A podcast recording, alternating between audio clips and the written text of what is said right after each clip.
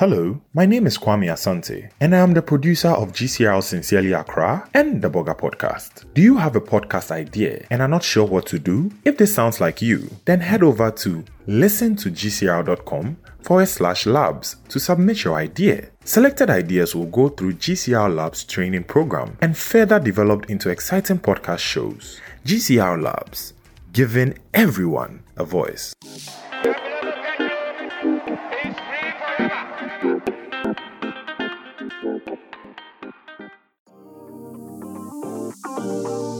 You're listening to the Free Your Mind podcast.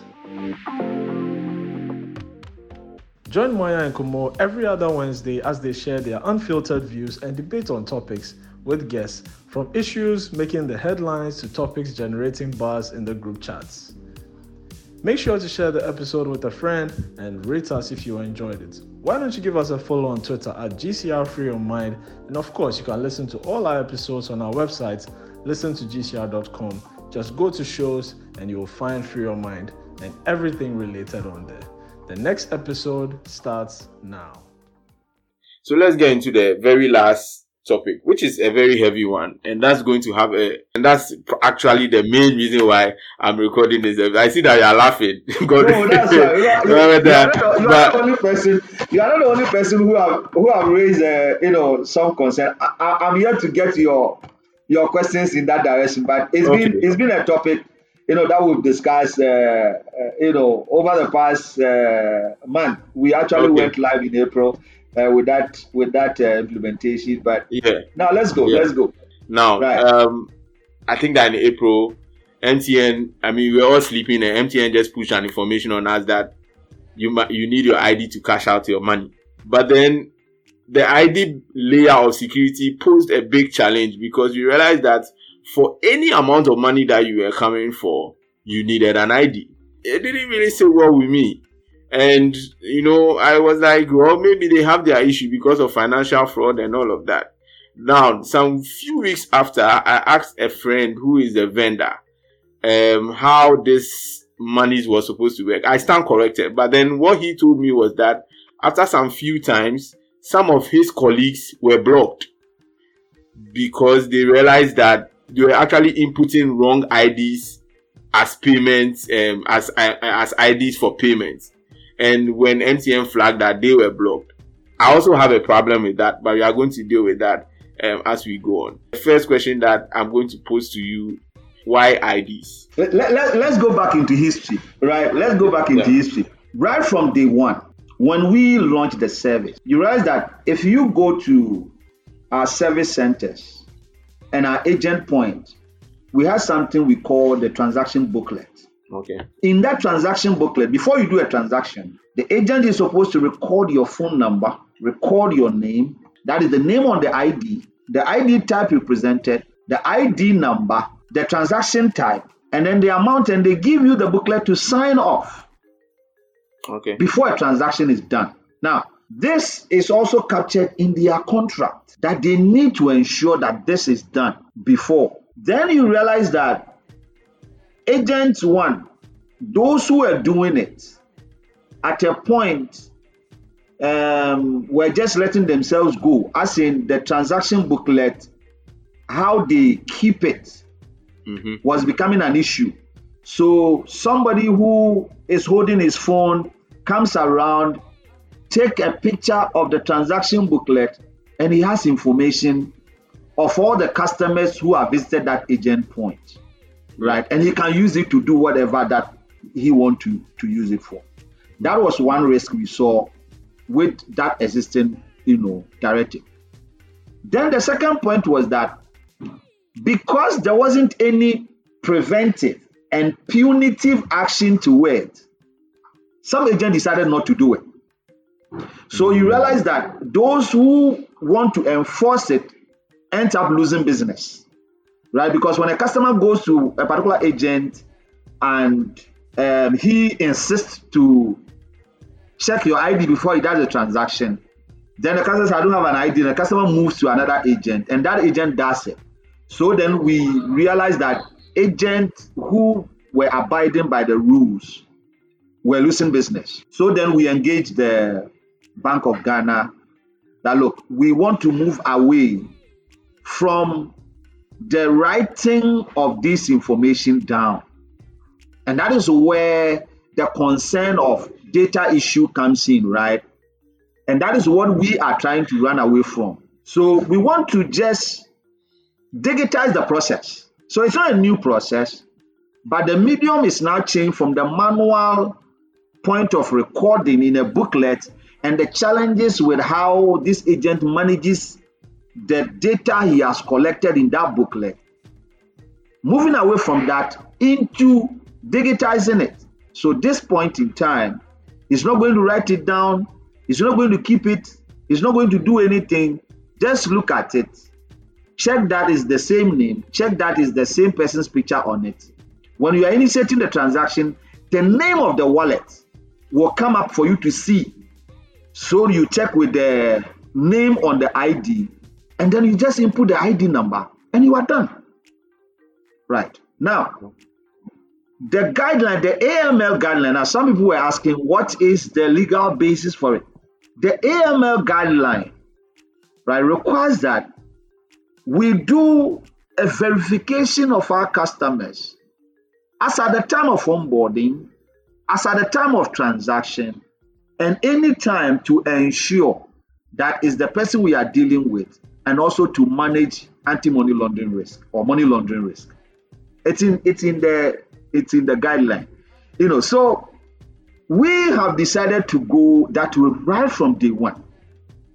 What we sought to do in April, which became an issue, was just to switch the model from the manual way of capturing it into a more digitized form, so that you don't worry yourself about what the agent captured in the booklet and what the agent is going to use it for, and it's a breach of your, you know, data protection stuff here and there. We are now moving away from that to a digitized form where the agent doesn't have anything to record or to do, just to input it on our platform, and we capture it and we store it, you know, from our side. So that is the history behind the change that we did at the time, and it has a legal basis. Even when you go to our banking halls, right, and you want to do any financial transaction, they request for your ID. Now for them, they have access to the PC and your records and your pictures and everything. So when you present your ID, they can just see what you presented as at the time you were registering, and they can do the checks there and there. Our agent, unfortunately, don't have that access, right? Somebody is just using a phone. He doesn't have a PC. He doesn't have access to certain things. So to make it just simple, put the validation on us. We will do the validation ourselves. You just capture that information and send it to us. The other question is, okay, why is MTN not verifying it as at the time that the agent puts that ID card number in it and allows it to pass, whether it's a wrong ID or not, allows it to pass at that time? Two things: commercial expediency, compliance. We're looking at this fact, which was something we thought of doing, but we're having a problem. We are connecting to a database that has the ID cards, right? And then here is our platform. Mm-hmm. If we capture what the agent had inputted, we need to smash it against this ID, this database, for the database to say, okay, this ID is a valid ID in there, and then the name is Godwin Tamaklo, blah, blah, blah, blah. Come back to us before we allow. We realized that there was some kind of latency between the response we get from the ID database. Yeah, and so, yeah. Exactly, so the transaction kept dropping. Now we consider this. How will we feel as a business if our customer goes to an agent point and he's so much in need of his money? You know, we are talking about cash out. So for somebody to have moved to an agent point to say he's going to do a cash out, then it means he really needs his money. How will we feel as a business If this customer goes to an agent point and just because of a latency in a particular communication platform, he's not able to cash out his money, that will become chaos, right? So we decided, let us rather go with a post-transaction validation and then work on this latency issue until we get it right before we bring in the real-time validation of it. So we went with that. So whatever the agent put in, the system is not validating at that point. But then there's a post-transaction validation. As for that one, no matter how many minutes it takes for the response to come, it doesn't affect the transaction, right? So the customer does the transaction, he's gone. And we are dealing with the agent because we expect the agent to do the right thing.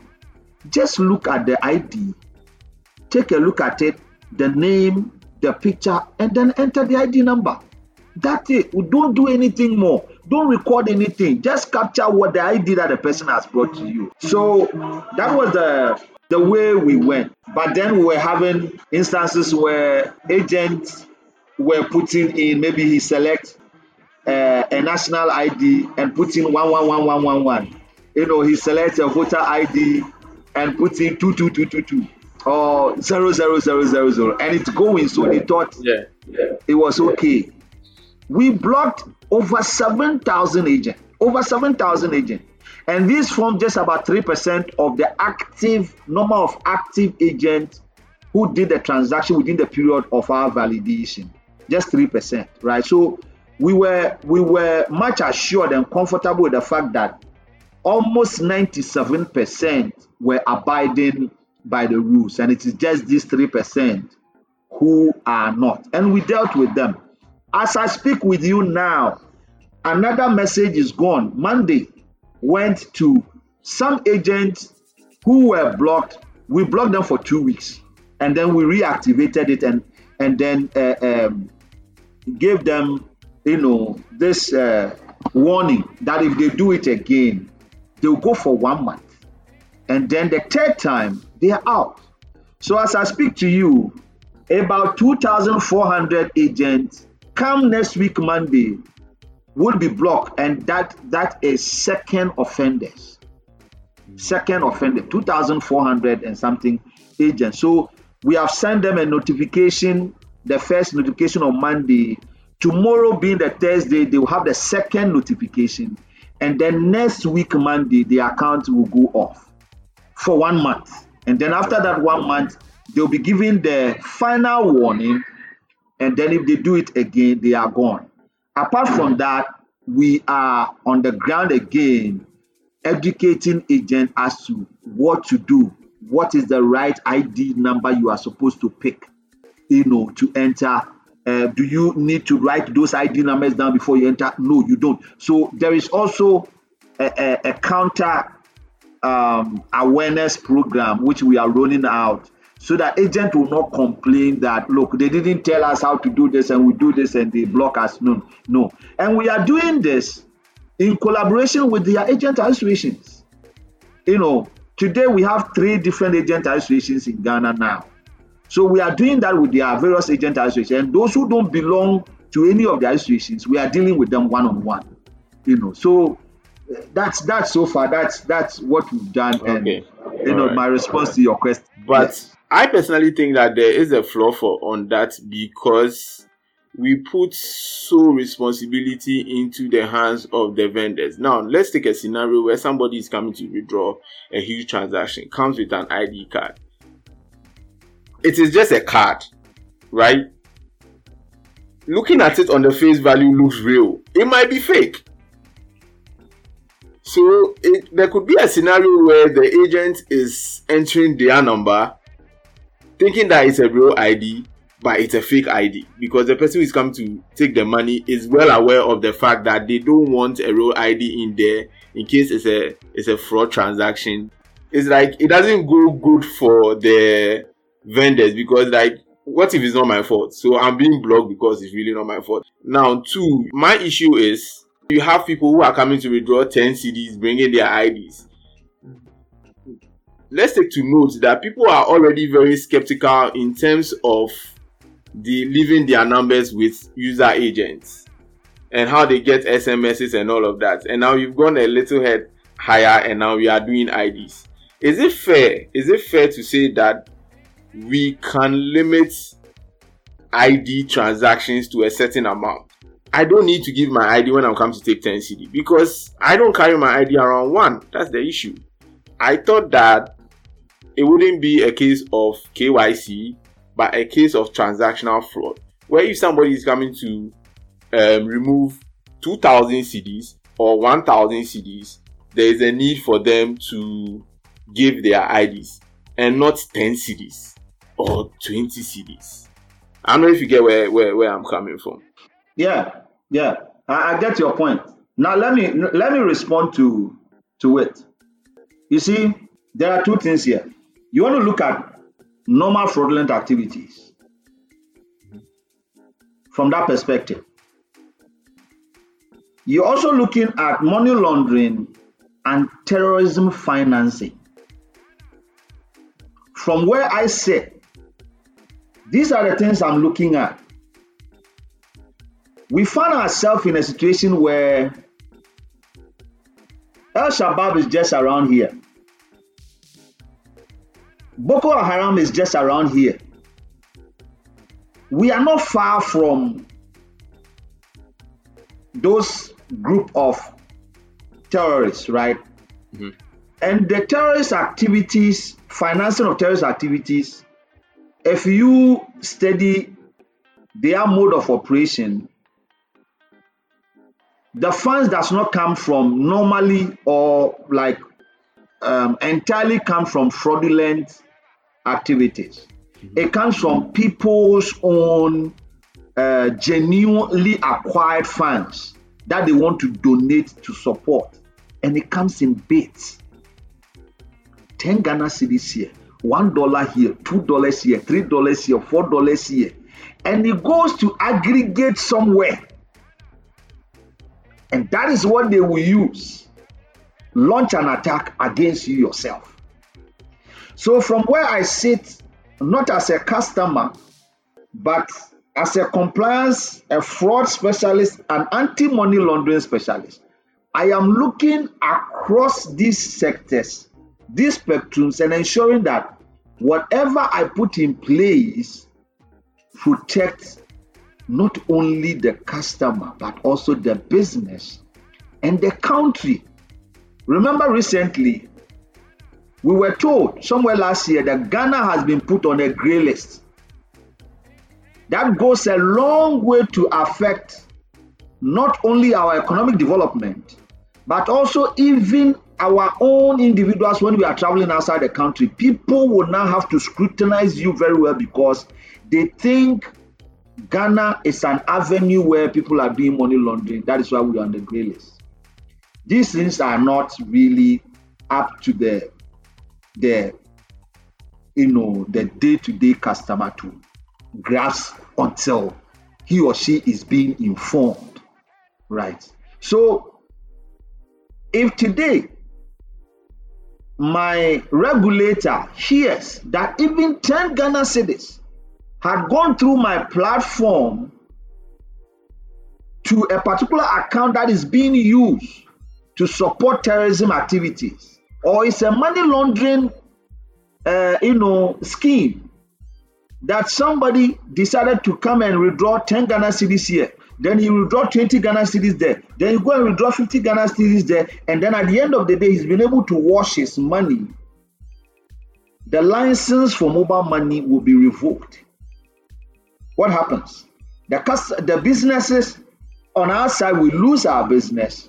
People go out of job, and you, the customer, will also lose that sense of using the mobile money service. Probably you have other options, as in going to use another service provider. So that is where I sit. And so when I'm looking at this KYC thing that you think is my main focus, it is not at all. It is also to be able to identify who came to do the cash out. Now, let me tell you something. I monitor the transaction, as in business, right? We monitor the transactions that you do. And based on the transaction that you do, we risk profile you as a customer.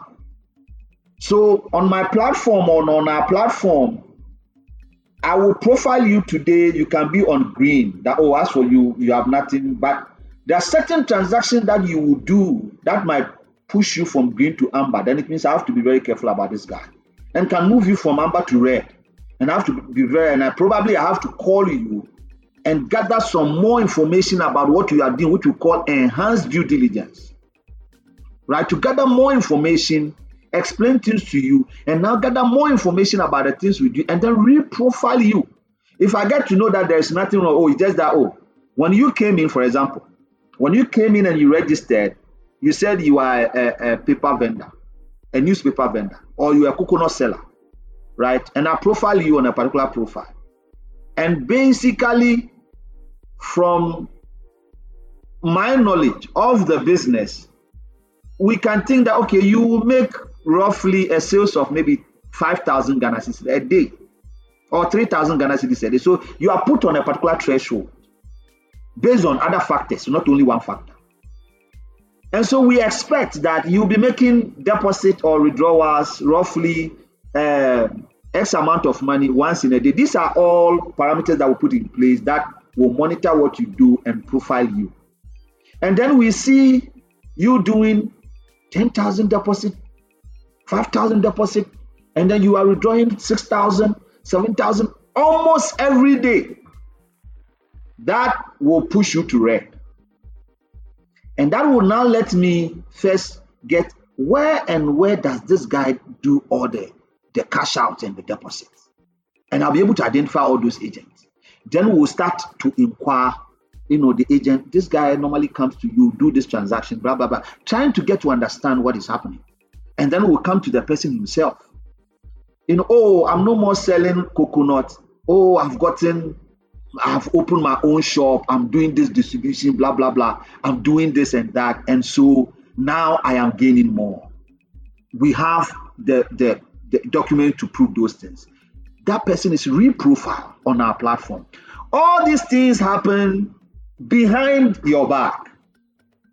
You get it? So we look at all these things before certain directives or implementations are done.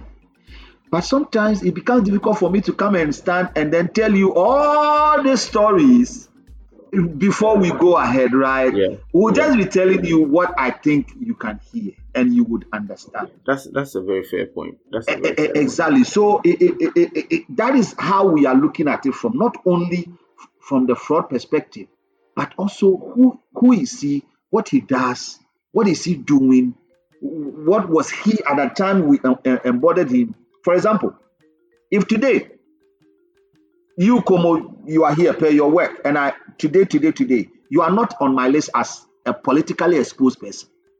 But if in our next election you become an assemblyman or you become an MP,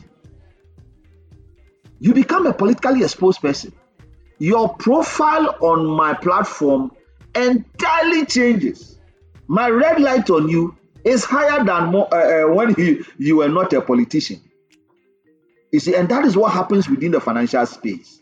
So all these things happen, and you try to put in place certain initiatives to minimize the effect of certain actions that customers will come up.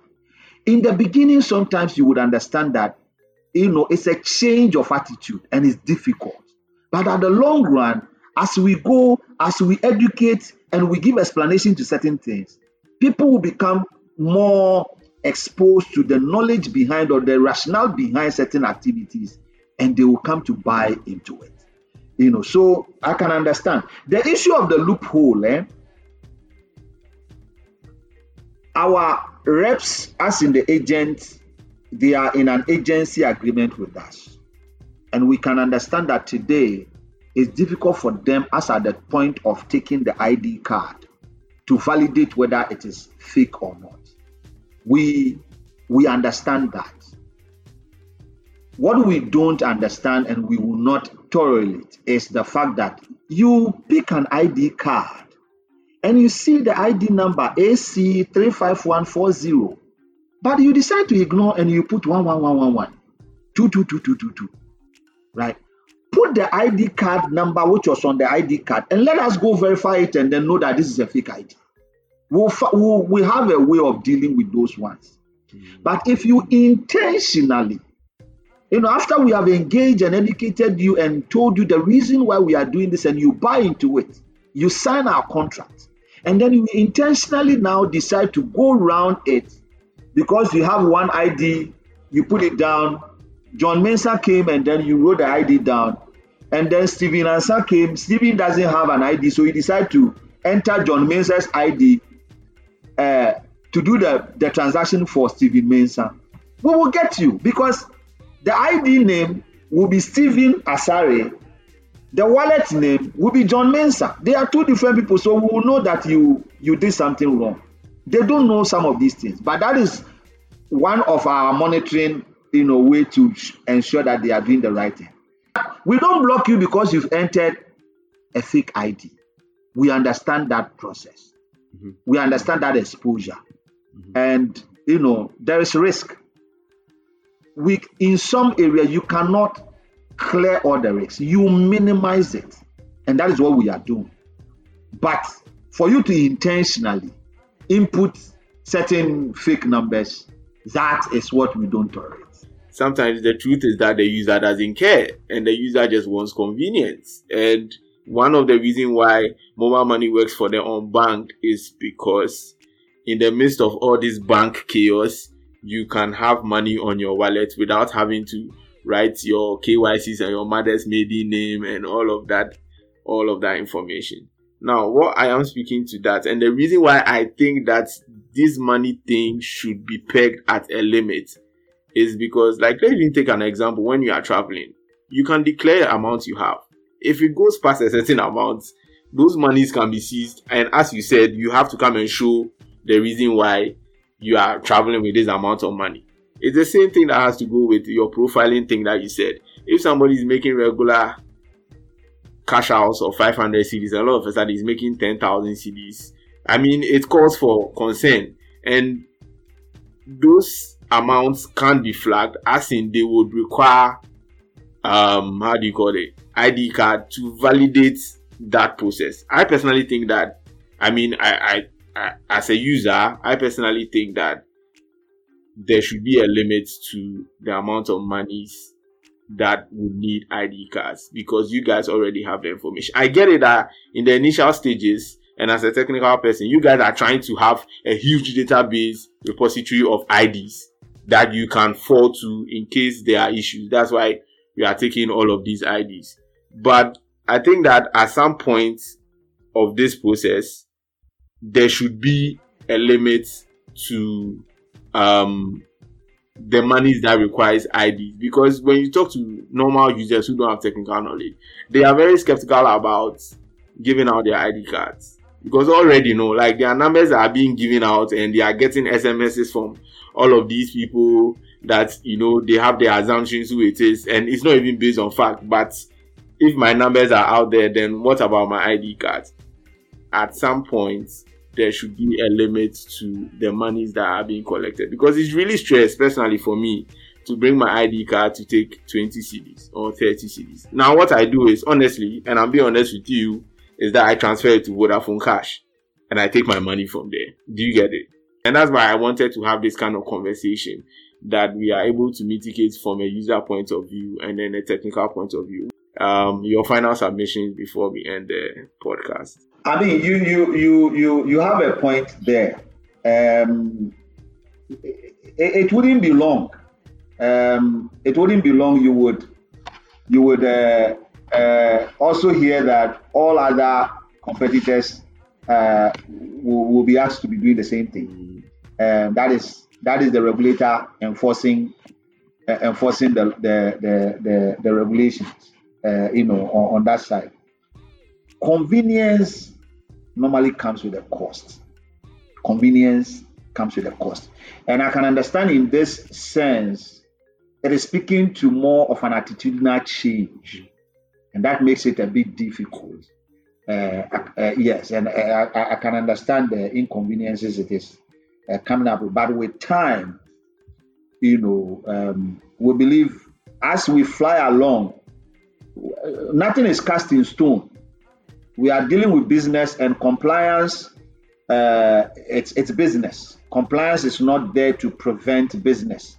It's rather to help business grow. So as we go with time, we see trends, and there are certain adjustments that will be made still within the confines of the law to ensure that we give some level of convenience, taking into consideration the risks involved, to our customers. So surely, one issue, for example, is can I take a picture of my ID card on my phone and use it? Yeah. Right. Mm-hmm. At this point, we say no, but we are having agents who, if you go, they will take the risk and still, take a look at it and input the ID. And when we check, those IDs will be correct. Yes. We are monitoring those ones, and then we'll see the need for it, whether it's something that is growing, that a lot of the customers are using that one, and then business will come clear with its position on that. So yes, I get your your submission, and I think it's something that we'll consider. As I said, nothing is cast in stone. We'll just be looking at it as we go on to see how best we can tweak certain things still within the confines of the law to ensure that our customers, experience the convenience that they need. Just to finalize it, just a point of education. On our mobile money platform, we have three different kinds of wallets. We have the minimum, we have the medium, and we have the enhanced, right? So the minimum, you can do 1,000 Ghana cedis a day, whether you are transferring or you are cashing out. You can do just 1,000 Ghana cedis a day, and you can do 6,000 in a month, right? Aggregation. Then the medium, you'll be able to do 5,000 Ghana cedis in a day, and you can do 50,000 Ghana cedis in a month, right? And then the enhanced, which is the highest, you can do 10,000 Ghana cedis in a day, and then your monthly limit is unlimited. Okay. So these are the three kinds of wallets that we have, and what will be the wallet size as to how much the wallet can hold at any point in time. The minimum one can hold 2,000 Ghana cedis at a point in time. That is, if you put money in it and it gets to 2,000, you can't put any money unless you do a transaction for the balance to come down before. Then the medium one takes 15,000 Ghana cedis. So you can put up to 15,000 and it's full, unless you do a transaction before you can replenish it. Then the highest one, which is the enhanced, can hold 30,000 Ghana cedis at a point in time. Okay. So these, just to give some education around the kinds of subscriber wallets we do have. Okay, all right. So, Mr. Godwin, it's been a very wonderful episode. Thanks for coming on the podcast. And I actually want to say a big thanks to the corporate communication department of MTN, Madam Georgina Nash Adwoa. They were really helpful in the mail correspondence that got you onto the podcast. Thank you really, really for coming and your time. Thank you very much for having me. To our listeners, we'll see you on the next episode. This has been a Gold Coast Reports production. Catch up on episodes and discover more shows from our network on ListenToGCR.com.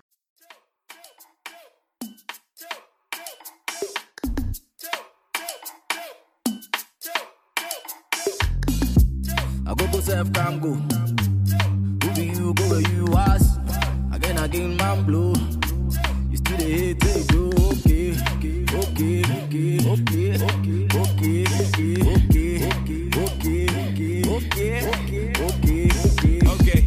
I'm here to last, not to carry last.